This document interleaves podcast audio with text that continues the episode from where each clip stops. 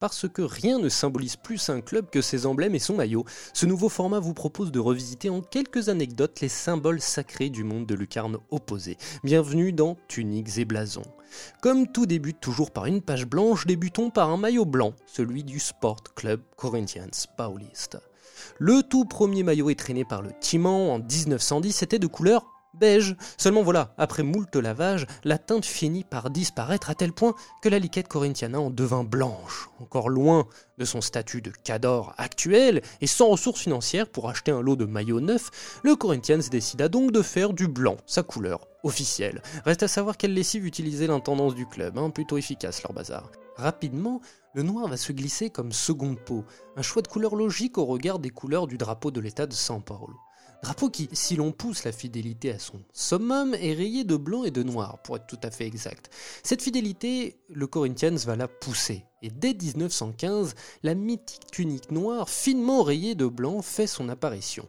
Le 14 février précisément, lors d'une victoire 2 à 1 contre Casapavense, en signe de protestation contre la Ligue Paulista qui avait sanctionné le club pour utilisation de joueurs noirs. Le maillot noir et blanc est encore aujourd'hui considéré comme le maillot extérieur traditionnel du Timaon et est, à mon sens, bien plus identitaire et unique encore que le maillot blanc.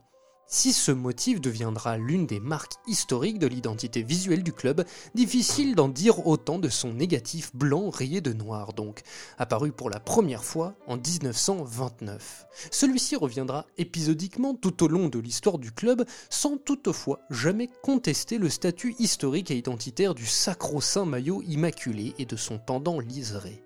Pire, ce modèle est associé à de mauvaises passes du club, à la plus sombre même. Utilisé comme premier uniforme pour le championnat de l'État de São Paulo, campagne décevante au demeurant, c'est lui qui ouvrira cette effroyable saison 2007 qui envoya le Timon faire un tour à l'étage inférieur. L'histoire du maillot Corinthiano n'est évidemment pas sans petite curiosité. La plus connue de toutes concerne le courageux engagement politique de ses joueurs, emmenés par leur charismatique capitaine Socrates au début des années 80. En novembre 1982, à la veille des élections pour le poste de gouverneur de l'État de São Paulo, dans un Brésil toujours sous régime dictatorial, le Timon arbore un maillot floqué au dos d'un Dia 15 vote, invitant la population à se rendre en masse aux urnes pour tenter de changer le cours de l'histoire. La bande du docteur Socrates ira bien plus loin lors de la même saison, portant au dos de leur maillot l'inscription Democracia Corinthiana, référence bien entendu au mouvement de gestion interne du club lancé par les joueurs eux-mêmes, balayant par là même le tabou imposé par les gouvernants autour de ce si magnifique mot démocratie.